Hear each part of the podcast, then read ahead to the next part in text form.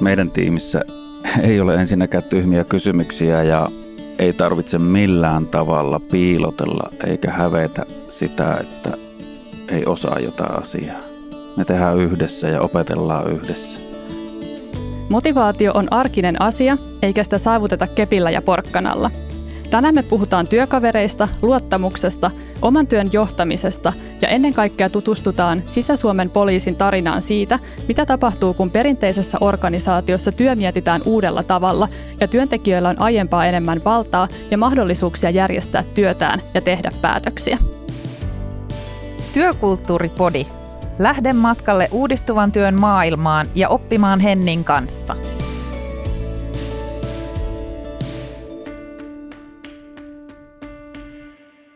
Tervetuloa ylikonstaapeli Janne Heiskanen Sisä-Suomen poliisista. Toimit myös Keski-Suomen monitoimiryhmän ryhmänjohtajana. Terve, terve. Ja työkulttuurin asiantuntija vieraana meillä on yrittäjä, yritysvalmentaja ja organisaatioiden kehittäjä Jussi Markula. Tervetuloa. Kiitos, kiitos.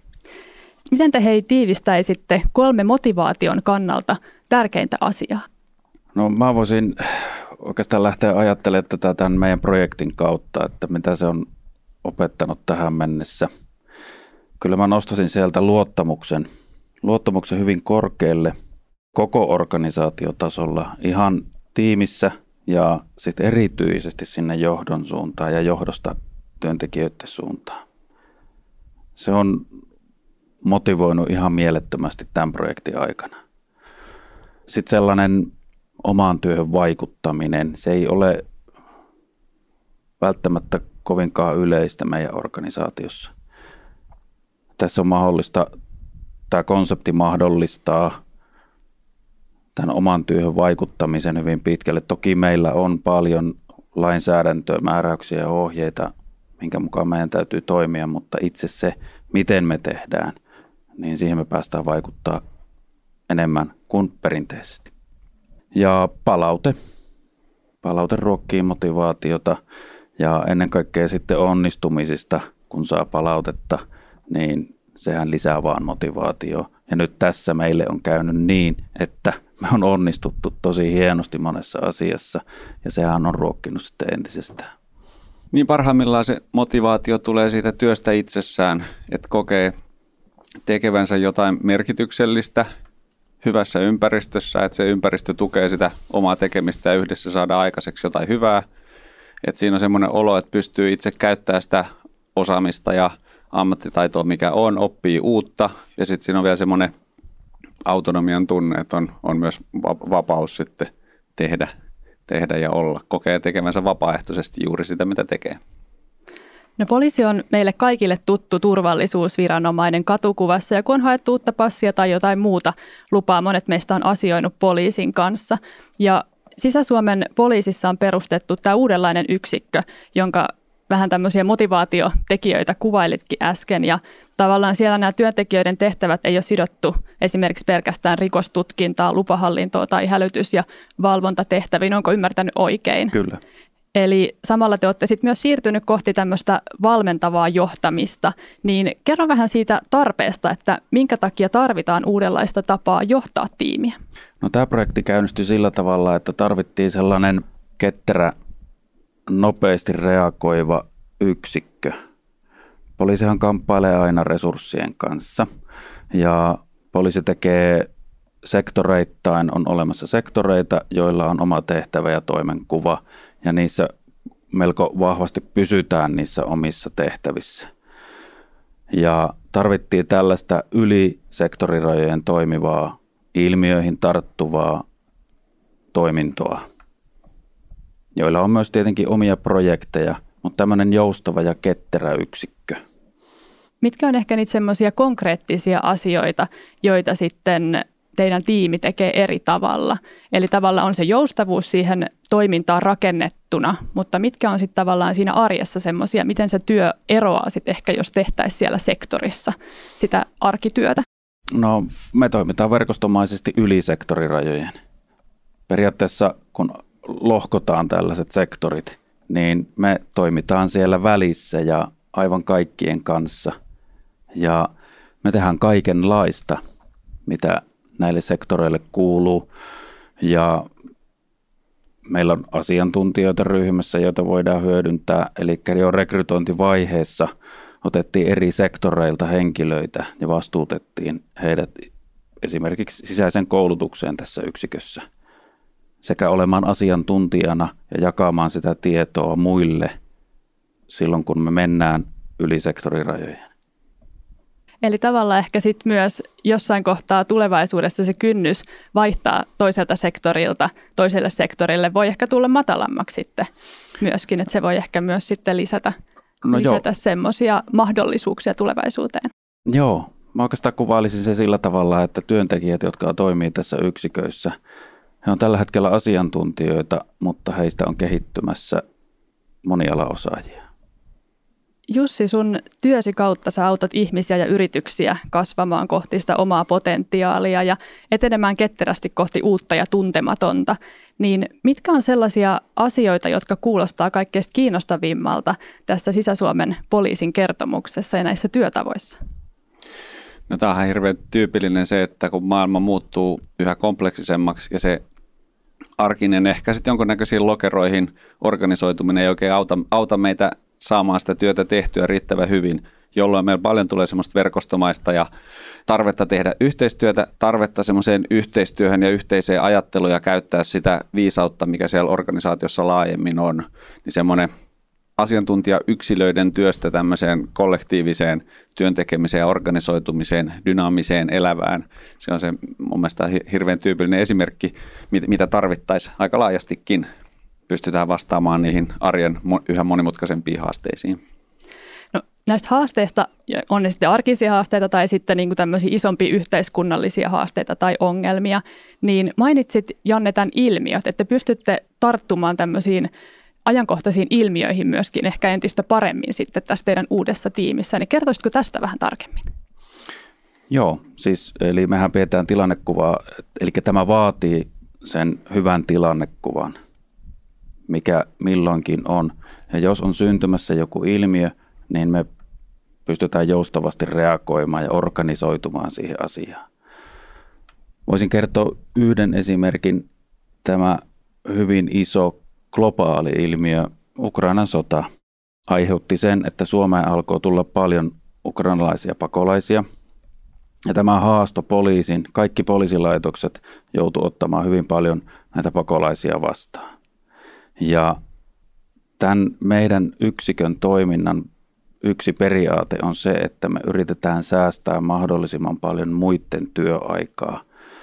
Ja tähän täytyy organisoitua tähän ukrainalaispakolaisten tilanteeseen ja me oltiin sopiva, joustava yksikkö. Me otettiin siitä tehtävä meille. Eli ulkomaalaisyksikön kanssa yhteistyössä heidän ohjauksella me ruvettiin itsenäisesti rekisteröimään ja ottamaan vastaan pakolaisia. Kun taas jos meitä ei olisi, niin se työvoima olisi otettu jostakin muualta. Kuvitellaan vaikka, että rikostutkinnasta olisi otettu tähän tehtävään henkilöitä. Heidän sen hetkinen työ olisi keskeytynyt Poliisi puhuu juttupinosta ja jutuista, eli yksittäisen tutkijan juttupino olisi jäänyt sinne pöydälle ja totta kai hänellä olisi jo etukäteen sovittuja asioita ollut. Ne olisi joko siirtynyt toiselle työntekijälle tai hän olisi sitten joutunut käymään välillä hoitamassa niitä asioita. Eli hänen työnsä olisi keskeytynyt. Sama hälytys, valvonta- ja hälytyspuolella. Se olisi sieltä se resurssi pois ollut. Eli me siirryttiin koko yksikkö siihen tehtävään ja me tehtiin kuukausi sitä.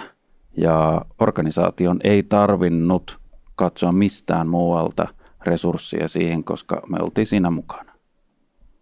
Tämä on niin kuin yksi esimerkki, tämmöinen ihan globaali ilmiö. Joo, ja toihan on erittäin ajankohtainen myöskin ja kiinnostava jotenkin tavallaan, että miten tämmöiseen isoon, ison ilmiön ympärille organisoidutaan. Mitkä tavallaan oli ne semmoiset tärkeimmät tekijät, jotka mahdollisti sitten tämän organisoitumisen teidän tiimissä? Että jos tavallaan sitä johtamista tutkitaan vielä vähän tarkemmin. Itseohjautuvuus on isossa merkityksessä. Meidän ryhmästä löytyi asiantuntemusta Eli saatiin koulutus, päivitettiin osaamista, jonka jälkeen järjestettiin ihan sieltä lähtien, että järjestettiin tilat ja kuinka me organisoidutaan. Ja tämä asiantuntija oli ryhmässä siinä vastuussa isolta osaltaan, vastuun jakamista. Ja sen jälkeen, kun homma lähti pyörimään, niin sitä kehitettiin luonnollisesti koko ajan itsenäisesti. Eikä pelätty virheitä, eikä me pelätä meidän toiminnassa muutenkaan virheitä, että me lähdetään kokeilemaan ja opitaan niistä. Eli vähän tämmöinen niin kokeilukulttuurimainen toimintatapa. Joo.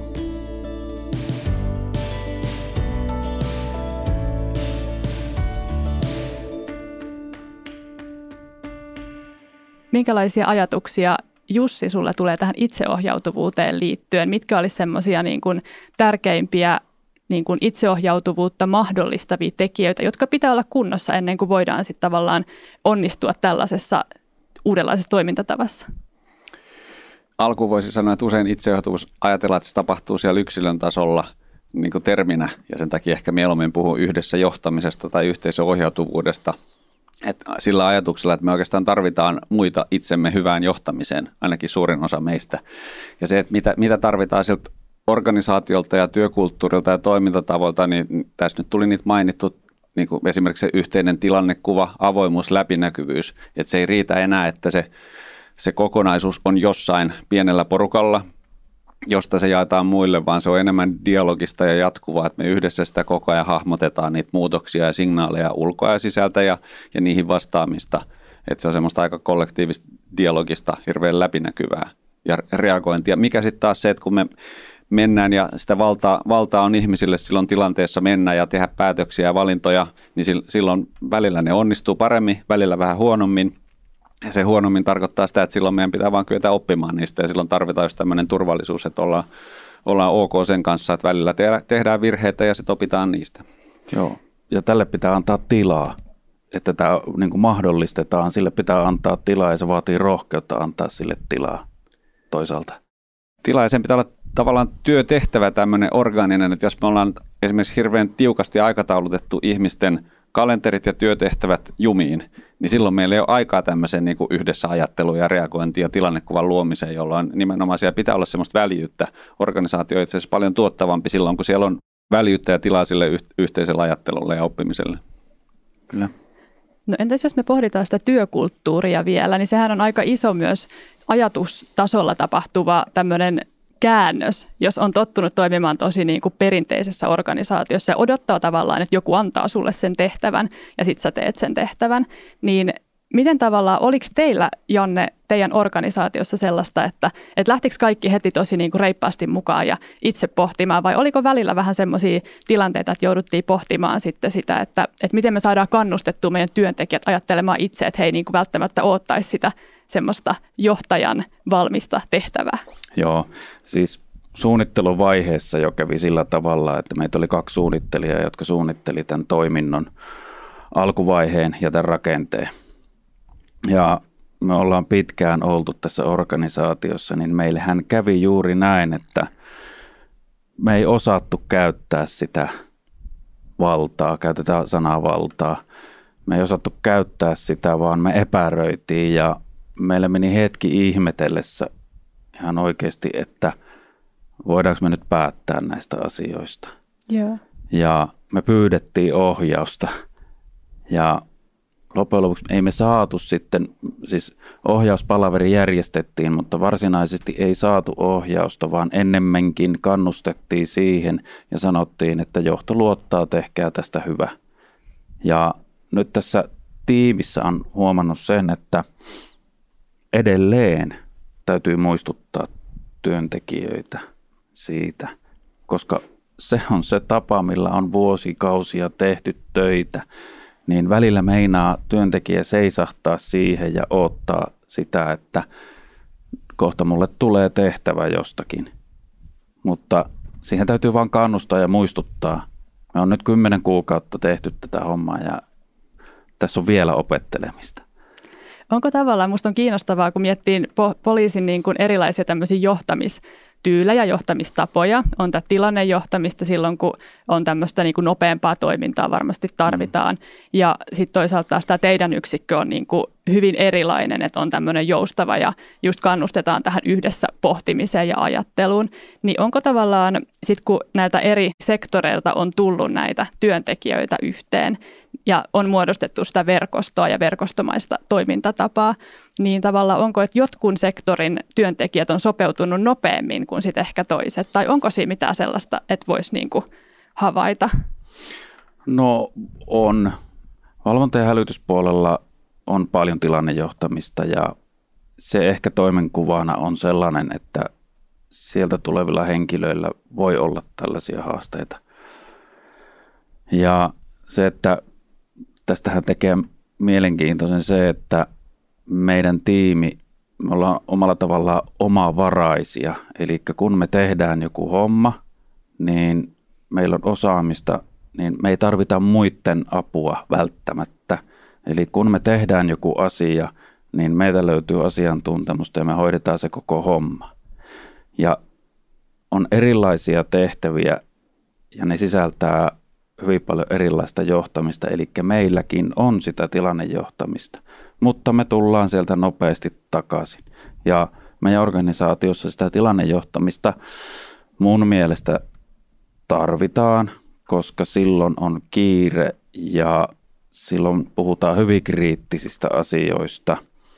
Ihmisten asioita on hyvin paljon ja siellä puhutaan tällaisista niin kuin joku käytti sanaa hätätilanne jossakin siviiliorganisaatiossa, niin meillä se on tilanneorganisaatiotilanne. Ehkä voisi tämmöistä vertausta käyttää. Mutta sitä tarvitaan. Yhden täytyy johtaa, että kaikki tietää, mitä tekee ja tehdään samalla tavalla. Tulee mieleen yksi, mikä on mun neuvo tämmöistä, kun siirrytään kohti itseohjautuvampaa tekemistä on nimenomaan tämä selkeys.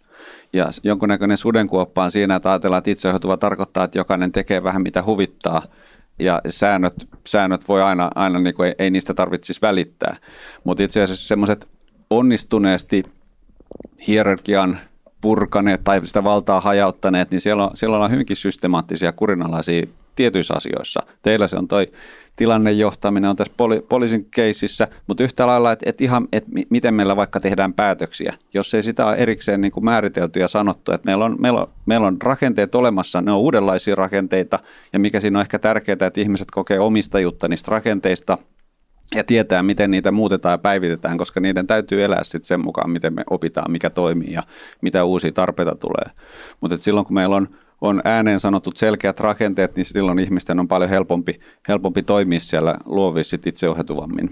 Lainsäädäntö ja ohjeet ja määräykset määrittelee jonkun verran meidän tekemistä, mutta se on vain osa tietenkin sitä, mutta että niitä täytyy noudattaa ja sekin jo tekee osan siitä, siitä, että meillä täytyy mennä tietyt asiat tietyllä tavalla. Niin ja ehkä jotenkin ne rakenteet myös mahdollistaa sit sitä luovuutta, että sinne tulee sitä semmoista tyhjää tilaa ja sitten siinä tyhjässä tilassa sitä luovuutta pystyy sitten käyttämään ja viemään sitten eteenpäin niitä semmoisia ehkä uuden tyyppisiäkin ryhmätyötapoja tai on se sitten niin kuin tätä yhteisöohjautuvuutta tai sitten sitä verkostomaista työskentelyä, niin että sitten tavallaan ne rakenteet luo kuitenkin ne tärkeät puitteet.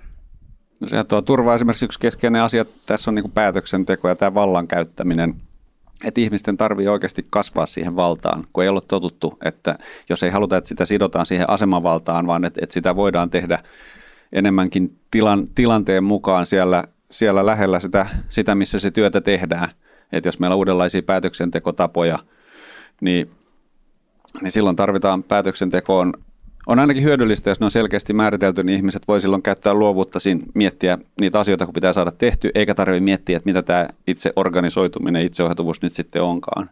Että sitä voidaan miettiä jossain toisessa kontekstissa taas yhdessä, että miten me tehdään päätöksiä, sitä hyväkin miettiä. Tavallaan metatasolla reflektoidaan ja kehittää sitä kulttuuria ja rakenteita. Mutta silloin siellä arjessa, että ne on aika selvät sävelet, että miten me tehdään nyt e-, ei hierarkisella tavalla, että voidaan, saadaan, saadaan kaikille hyvät välineet sitten ottaa vastuuta ja käyttää valtaa niissä tilanteissa, kun tarvitaan päätöksiä.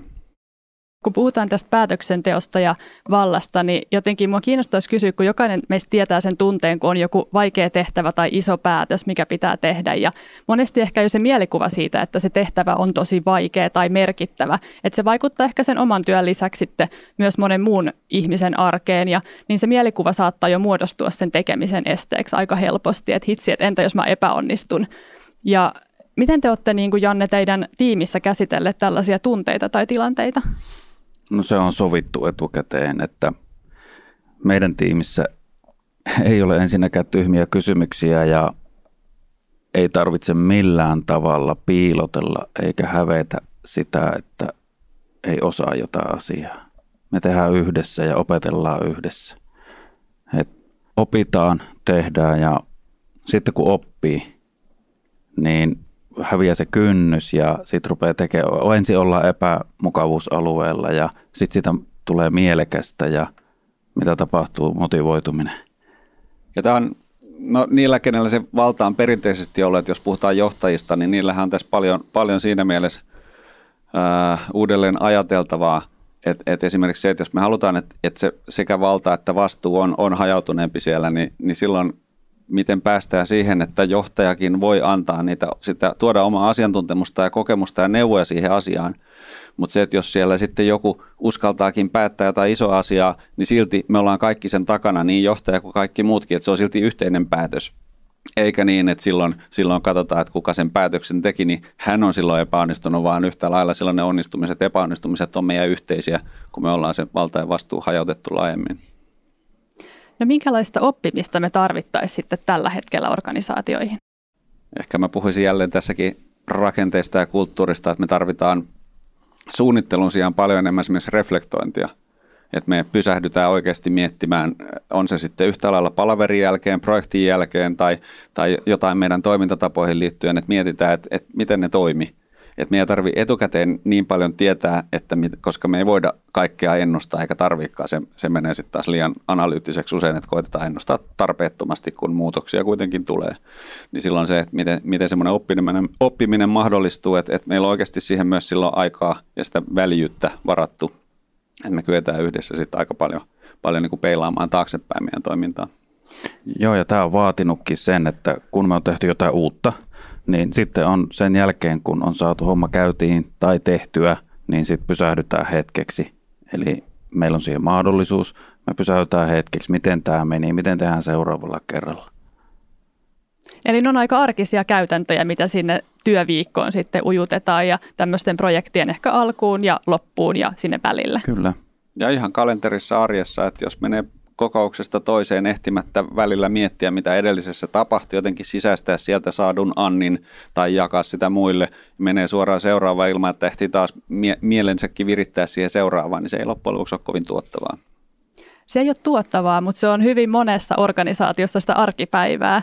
Niin mitä pitäisi tehdä, että, että tavallaan päästäisiin siitä semmoisesta jatkuvasta kiireestä ja että me juostaan vaan palaverista toiseen – se on varmasti johdon päätös isossa kuvassa, mutta, mutta voiko niin kuin tavalliset työntekijät myös jollain tavalla sitten pyrkiä vaikuttaa siihen? No se on vähän, että miten, se on hirveän vaikea ajatella myös, että miten, miten mä näen itseni ja miten muut ehkä näkee minut. Oleks mä hyvä työntekijä, oleks mä hyvä ihminen, että sillä aika raivokkaalla tekemisellä voi tulla semmoinen olo, että nyt, nyt, nyt mä toimin niin kuin kuuluu. Että tämä vaatii ehkä jälleen sitä yhteisön tukea siihen, että me sanotetaan sitä, että tämmöinen niin kuin valtavan näennäistehokas kipittäminen ei sitten loppujen lopuksi olekaan se, mitä me ihmisiltä halutaan, koska se ei sitten taas yhdessä, yks, yhdessä niin kuin maksimoi sitä onnistumista. Mutta se, että se on aika paljon, se on paljon tosiaan vaadittu ja meidän pitää kaikki oppia ymmärtää, että mikä tässä nyt sitten onkaan yhteisesti fiksua tehdä, että ja, ja mikä se mun motivaatio on sitten juosta siihen seuraavaan, että koeks mä, koeks mä ulkopuolelta sitä painetta, että, että mun, mun kuuluu tehdä vai ruvetaanko me enemmän enemmän luottamaan kuulemaan sitä omaa ääntä, että mikä mun mielestä nyt olisi fiksu tässä tilanteessa toimi, niin kuin tehdä. Janne, mikä on ollut sulle semmoinen suurin oppimisen kokemus nyt tämän teidän kokeilun aikana, kun olette ottanut näitä uudenlaisia toimintamalleja käyttöön?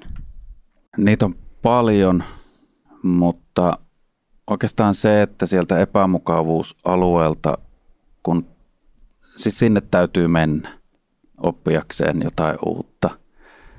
Ja kun sieltä ponnistaa siihen tilanteeseen, että se tehtävä asia alkaa sujumaan, niin siinä tulee sellainen onnistumisen tunne, että se kyllä kasvattaa motivaatio aika paljon. Ja sitten kun on nähnyt sen työntekijöissä tämän motivoitumisen, on niin kuin olevinaan teoriassa tietää, että miten se motivoituminen tapahtuu. Mutta nyt kun se on nähnyt käytännössä, niin viimeistään nyt alkaa uskomaan niihin asioihin. Joo. Sen loikan ei välttämättä tarvi olla iso, minkä ottaa ensimmäisenä, vaan kun vähän kerrassa astuu sinne epämukavuusalueelle, niin sitten ne omat osaamisen rajat kasvaa sitä mukaan. Niin ja se, että mikä ylipäätään aiheuttaa sen epämukavuuden tunteen, niin voi olla, että meidän tehtävät on sellaisia, että se pelko virheistä on olemassa niin. ja sen karsiminen sieltä pois. Toki sitten, jos se vaikuttaa ratkaisevasti, että se tehtävä on sellainen, että tämä pitää heti ensimmäisellä kerralla onnistua, niin siinä on sitten omat, omat paineensa, mutta Totta siinäkin kai. kun yhdessä tehdään ja porukalla tehdään sitä asiaa ja tarkistetaan toinen toisemme tekemistä ikään kuin py- pyytää toista tarkistamaan ja tehdään yhdessä.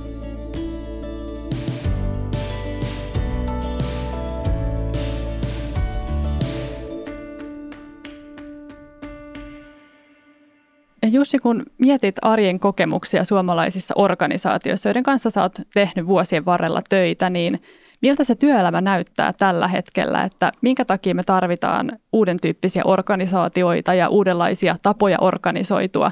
Että millaisia esimerkkejä on perinteisten ja tämmöisten ehkä hierarkisempien organisaatioiden kehitysaskeleista kohti sitten tämmöisiä yhteisöohjautuvampia toimintatapoja? Haasteet on moninaiset. Toki tämä maailman kompleksisuus ja jatkuva muutos on semmoinen, että me ei kyetä sitä perinteisin tavoin enää johtamaan, että tässä alkaa muutos, joka johdetaan kontrolloidusti ja sitten me tultaisiin johonkin stabiiliin olotilaan, vaan enemmän, että me opitaan olemaan aika dynaamisessa työnkuvassa ja dynaamisissa rakenteissa elämään. Kyllä se tarve tulee siitä niistä ulkopuolisen maailman, sen maailman vaatimuksista, että me ei oikein meinata, meinata sillä perinteisellä saada, saada sitä parasta esiin, ja se parasta ei pelkästään tuottavuuden kannalta, että onhan meillä sitten että et ihmiset ei ole kovin sitoutuneita eikä, eikä jaksavaisia. Et se, että mikä on sitten hyvinvoivaa ja kestävää työelämää, tämä on jännä, jännä hy, hyppy niissä organisaatioissa, missä on sitä hierarkiaa purettu, niin jos aikaisemmin ollut ehkä semmoinen oletus, että ihmisiä pitää tosiaan jotenkin saada tekemään töitä, mutta nämä painii enemmän sen ongelman niin kuin burnoutin kanssa kuin, kuin sen, että ihmiset nostaisi jalat pöydälle eikä tee töitä. Että miten me rajataan sitä tekemistä silloin, kun ei joku kontrolloi hyvässä eikä pahassa, että sitä ihmiset on aika kovia, kovia tekemään töitä ja haluaa saada aikaiseksi, niin sitten pitää löytää mekanismit siihen, että me enemmän, enemmän tehdään sitä kestävää itselle ja toisille. No miten teillä sitten, Janne, puhuitkin tästä innostuneisuudesta ja motivaation kasvusta, kun pääsee vaikuttamaan enemmän siihen omaan työhön, niin onko teilläkin tavallaan sitten ehkä tämän samantyyppisiä haasteita tullut vastaan, että ihmiset on ihan superinnokkaita sitten ja ehkä niin kuin johtajana joutuu tai tiiminvetäjänä sitten vähän katsomaan, että hei älä tee nyt ihan noin paljon, että, että vähän vähempikin riittää. Kyllä, ihan tunnistettavissa noin noi ilmiöt, että on joutunut jopa välillä rauhoittaa tilanteen ja sanoa, että tämä on ihan riittävä. Riittävän hyvä niin. riittää. Niin. Ja se riittävän hyvä oikeastaan yksi, yksi, minkä mä haluaisin sanoa, mikä on tosi hyvin tullut tässä Sisä-Suomen poliisin esimerkissä tämä virheiden salliminen ja tavallaan se psykologinen turvallisuus, joka, joka siellä parhaim, parhaimmalla tavalla niin kuin mahdollistaa tämmöisen, tämmöisen niin kuin mielekkään, merkityksellisen ja tuottavan työnteon. Että et sitten jos, jos me halutaan hajauttaa sitä valtaa ja se, että joku koittaa nyt ottaa vastuuta ja uskaltaa tehdä jonkun isommankin päätöksen, niin jos ei sitten sieltä muilta tuukkaan niitä hyviä neuvoja ja on vähän niin kuin tyhjän päällä, että, että mun pitäisi tämä päättää, mutta mä en oikein saa sitä tukea, niin sitten, että ollaan sinut myös sen kanssa, että me saatiin nyt tämän verran neuvoja ja me te, hyväksytään, että nyt tulee niin hyvä päätös, kuin paljon me saatiin tähän sitten fiksuja neuvoja ja apua siihen. Eli tavallaan siinä mielessä pienin askelin, että ei meidän kannata koittaa olla, olla sen, sen edistyneempiä kuin me ollaan juuri nyt. Eli tavallaan se tilannekuva myös siitä, että, että mikä se meidän kulttuuri ja kyvykkyys on tällä hetkellä, niin kuin toimii näillä uusilla toimintatavoilla. Että se on nyt tätä, me voidaan siitä taas reflektoida ja katsoa, että ehkä, ehkä jatkossa me tarvitaan vähän enemmän moni, moninäkökulmaisemmin niitä vinkkejä, näkemyksiä, haastamista, apua, jotta me saadaan vielä parempia päätöksiä tehty tai muuten ohjaudutaan fiksummin sitten yhdessä. Noista monista eri näkökulmista tuli mieleen, kun poliisihan tekee tiiviisti yhteistyötä sitten Rajavartiolaitoksen ja Tullinkin kanssa. Puhutaan tästä PTR-yhteistyöstä. Ja mä oon itse ollut rajavartiolaitoksella harkkarina muutama vuosi taaksepäin ja tein myös mun gradua tuonne Suomenlahden merivartiostolle. Ja mua kiinnostaa tosi paljon tämä viranomaisyhteistyö. Ja voisiko tällaisessa niin kuin valmentavassa mallissa olla aineksia, joita voisi sitten soveltaa ja skaalata myöskin niin kuin muille viranomaisille ja erityisesti niin kuin tämmöiseen niin kuin turvallisuusviranomaisten yhteistyöhönkin? No joo, siis liikutaan vaarallisella vesillä, jos rupeaa toisen viranomaisen tehtäviä määrittelemään, mutta ainakin kannattaa miettiä, että olisiko tässä jonkinnäköistä siementä erilaiseen ajatteluun. Mutta niin kuin sanoin, niin en uskalla toisen viranomaisen tehtäviä sen tarkemmin lähteä määrittelemään, että meillä tämä toimii näin ja ollaan saatu hyvää palautetta. Voin sanoa, että oikeastaan virkaura aikana eniten saanut positiivista palautetta jostakin ajanjaksolta, mitä nyt on saanut. Mutta tässä on mahdollisuus. Ja se, että voiko tätä esimerkiksi laajentaa, niin mun mielestä voi. Ja sittenhän se tarkoittaa sitä, että pitääkö, kun kuitenkin tietyt tehtävät niillä sektoreilla on hoidettava, mm. mutta että jos tätä toimintoa laajennettaisiin, tarkoittaisi myös, että henkilömäärä laajentuu, kasvaa, niin tulisiko sitten ottaa sieltä joltakin sektorilta joku pala tälle toiminnolle. Mutta tekisi mieli hirveästi kehittää edelleen tätä. Toivottavasti jatkuu projekti. Niin mä näen, että tämmöinen yhteisöohjautuva toimintatavat voisi erityisesti olla tarpeen tämmöisissä rajapinnoissa, kun meillä on monta itsenäistä toimijaa – että tarvitaanko me silloin väistämättä siihen joku hierarkinen taho kontrolloimaan tätä monien eri tahojen yhteistyötä, vai voisiko semmoisiin tilanteisiin hyvinkin antaa silloin niin uusia eväitä tämmöinen, ei-hierarkinen yhdessä ohjautuva organisoituminen. Että sitten kun meillä löytyy, löytyy niitä toimintatapoja ja tottumusta ja siihen, että, että, että miten tämmöisessä ekosysteemimäisessä toiminnassa voitaisiin organisoitua, niin mä luulen, että siellä, siellä, siellä varmasti nämä, nämä olisi hyvinkin hyödyllisiä. Sitten loppuu vielä kolme parasta vinkkiä, Janne, mitä voisit jakaa sitten jollekin tämmöiselle työyhteisölle tai organisaatiolle, on se sitten virasto tai joku yritys, että joka haluaisi lähteä tämmöistä uudenlaista verkostomaista mallia kokeilemaan ja jotenkin ehkä haastamaan niitä perinteisiä tekemisen tapoja, niin mitä vinkkejä? Paljon puhuit, että olette saaneet hyvää palautetta ja motivaatio on kasvanut, tarvitaan luottamusta. Mitkä olisi ne kolme vinkkiä? Tuo luottamus esihenkilöille erityisesti haluaisin rohkeutta luottaa työntekijöihin.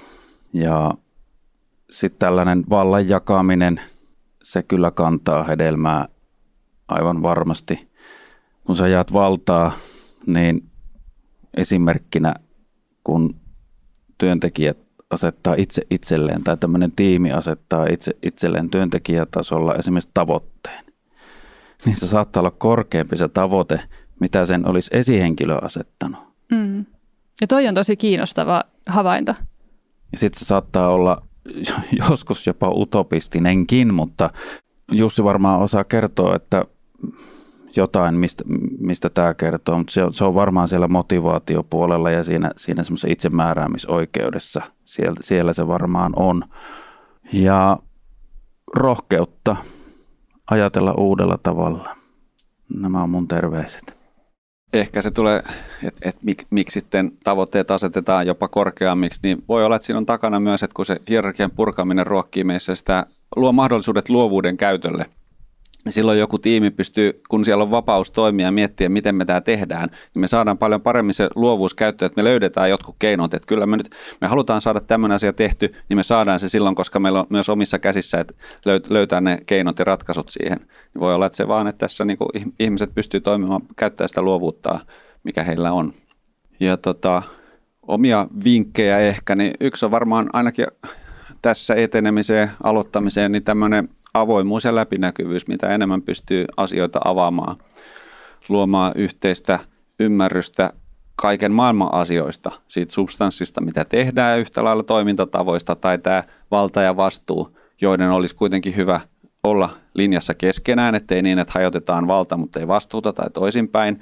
Ja se, että eri ihmisillä on eri käsitys, että mikä se meidän vallan ja vastuun tilanne on – siinä jälleen se avoimuus ja läpinäkyvyys ja jatkuva dialogi, että, että sanotetaan näitä asioita. Että tällä hetkellä se on näin, me ehkä halutaan mennä johonkin, johonkin suuntaan, me ei vielä tiedetä, tiedetä mihin, ja se on ehkä se toinen vinkki just, että ei tarvii niin paljon tietää etukäteen tehdä niitä tarkkoja suunnitelmia. Voi olla joku vähän hatarampi kuva, että kunhan on semmoinen enemmän tai vähemmän yhteinen suunta, että tonne mennään, ja sitten on vielä, vielä enemmän yhteinen tilannekuva, että missä nyt ollaan.